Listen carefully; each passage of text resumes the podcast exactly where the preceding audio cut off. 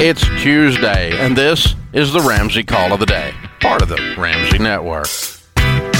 Anthony O'Neill Ramsey, personality number one best-selling author, is my co-host today here on the air. Scott and Deidre are with us in Oklahoma City to do a debt-free scream. Hey guys, how are you? Hey Hi, Dave, Dave. how are you? Welcome, welcome. How much have you guys paid off?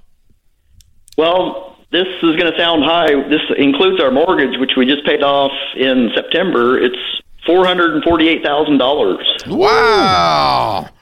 And how long did this take? Well, it, it took sixteen months. Okay. And your range of income during that time?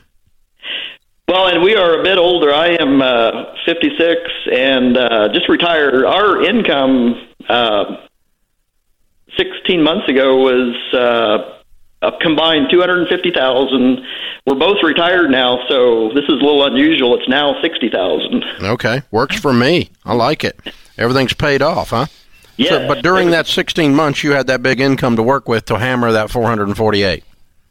Yes, and I we we do want to say we had a sizable savings, um, and we are both. Uh, this is our second marriage. We've just got married um, at the start of that time period, and we just aggressively attacked this.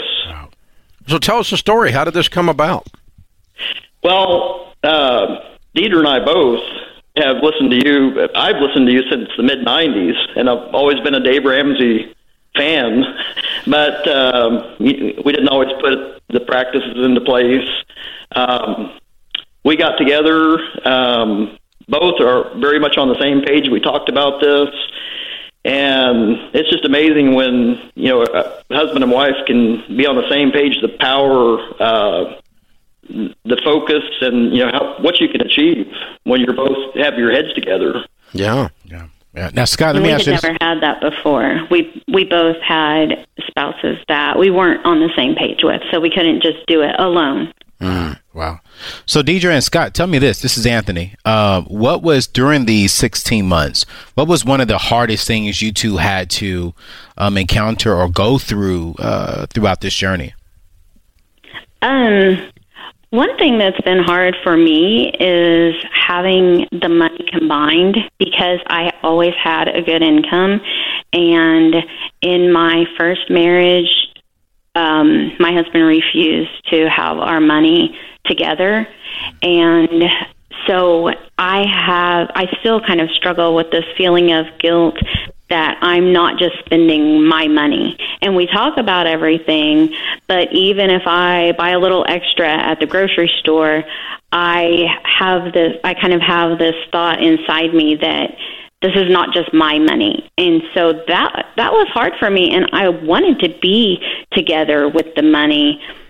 But after so long of not having that unity, I, I just always had this this feeling that I was doing something wrong because it wasn't just my money that I was spending. Hmm, that's very interesting. Very.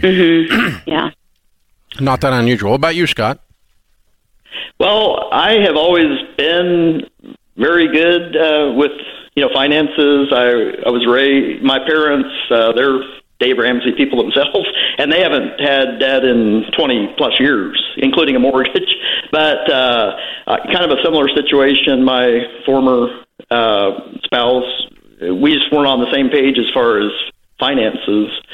Um, you know, we did have a combined Deidre and I. We had a sizable savings when we um, first got married, and I did always have the. I I had the mentality of normal people that everybody has a mortgage, and you know I was willing to save money but not put extra money toward the mortgage because I thought that was normal. It is. and, Yeah, but we don't want to be normal anymore. Good. Good. You're officially weird now. yes.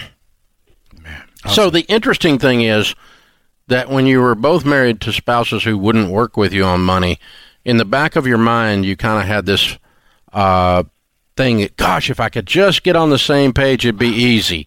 And then when you actually were together with you two, it wasn't as easy as it was in your head, was it? Right. No. Right. And uh, we we still had a lot of money to come up with. We just got uh, we saw the light at the end of the tunnel, and it wasn't a train. Um, we just got super aggressive. Um, uh, one example is I I have a pickup truck that's it was paid off. It's uh, it was valued maybe twenty five thousand dollars, and I just literally woke. We were in the middle of this uh, real intense period of just paying things off. I just woke up and decided, what am I doing with this truck? You know, I don't. I'm a city boy. I don't haul things, and it's just sitting in the driveway. I we're drive. always together, right?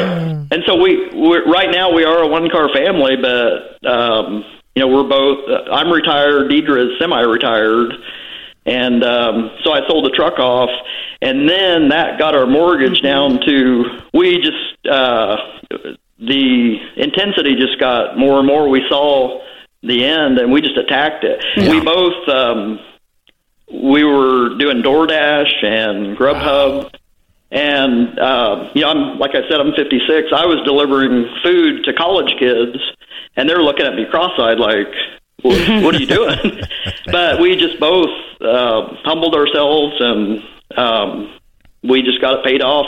This October here is the first month we haven't had a mortgage payment, and it feels awesome. I'm sure it does. I'm sure it does. So, Scott, real quick, um, you know, I speak to millennials every single day. That's that's my job.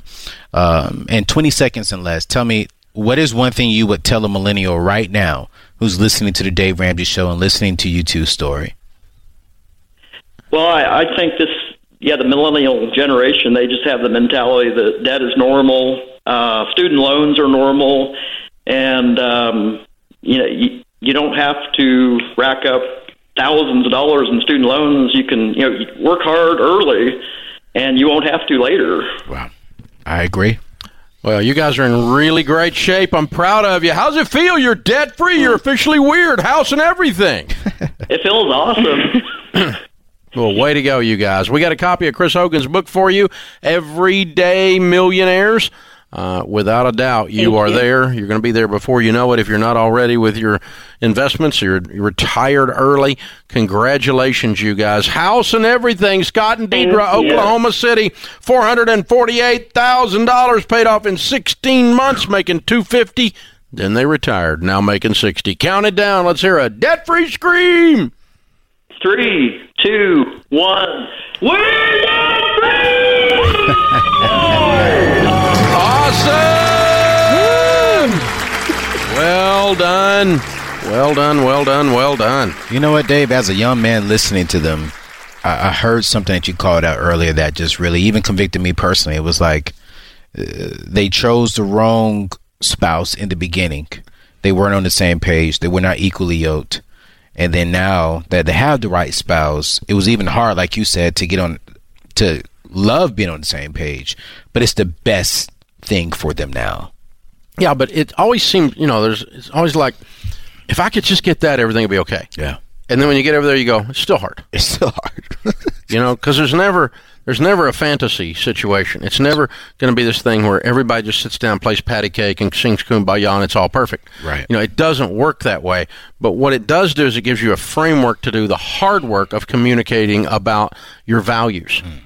It isn't like Dave and Sharon Ramsey yeah. don't have an argument or a discussion about buying something or about a donation to a charity or something. We go, I don't want to give into that. They're, they're, I'm not giving to those things. Yeah. Or, or you know, you want to buy that? You're kidding me. Right. This is still, and it's not like we don't have the money. Right. That's not the point.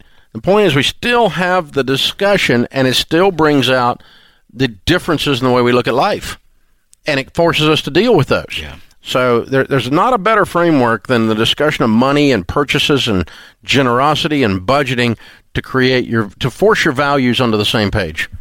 To, to create unity in your marriage, it's pretty incredible. But it's it's there. There is nothing that's easy about it. Yes. Uh, but usually there's no shortcut to any place that's worth going. Thanks for tuning in to the Ramsey Call of the Day. To check out all of our podcasts, just search Ramsey Network on Apple Podcasts, Spotify, or wherever you listen.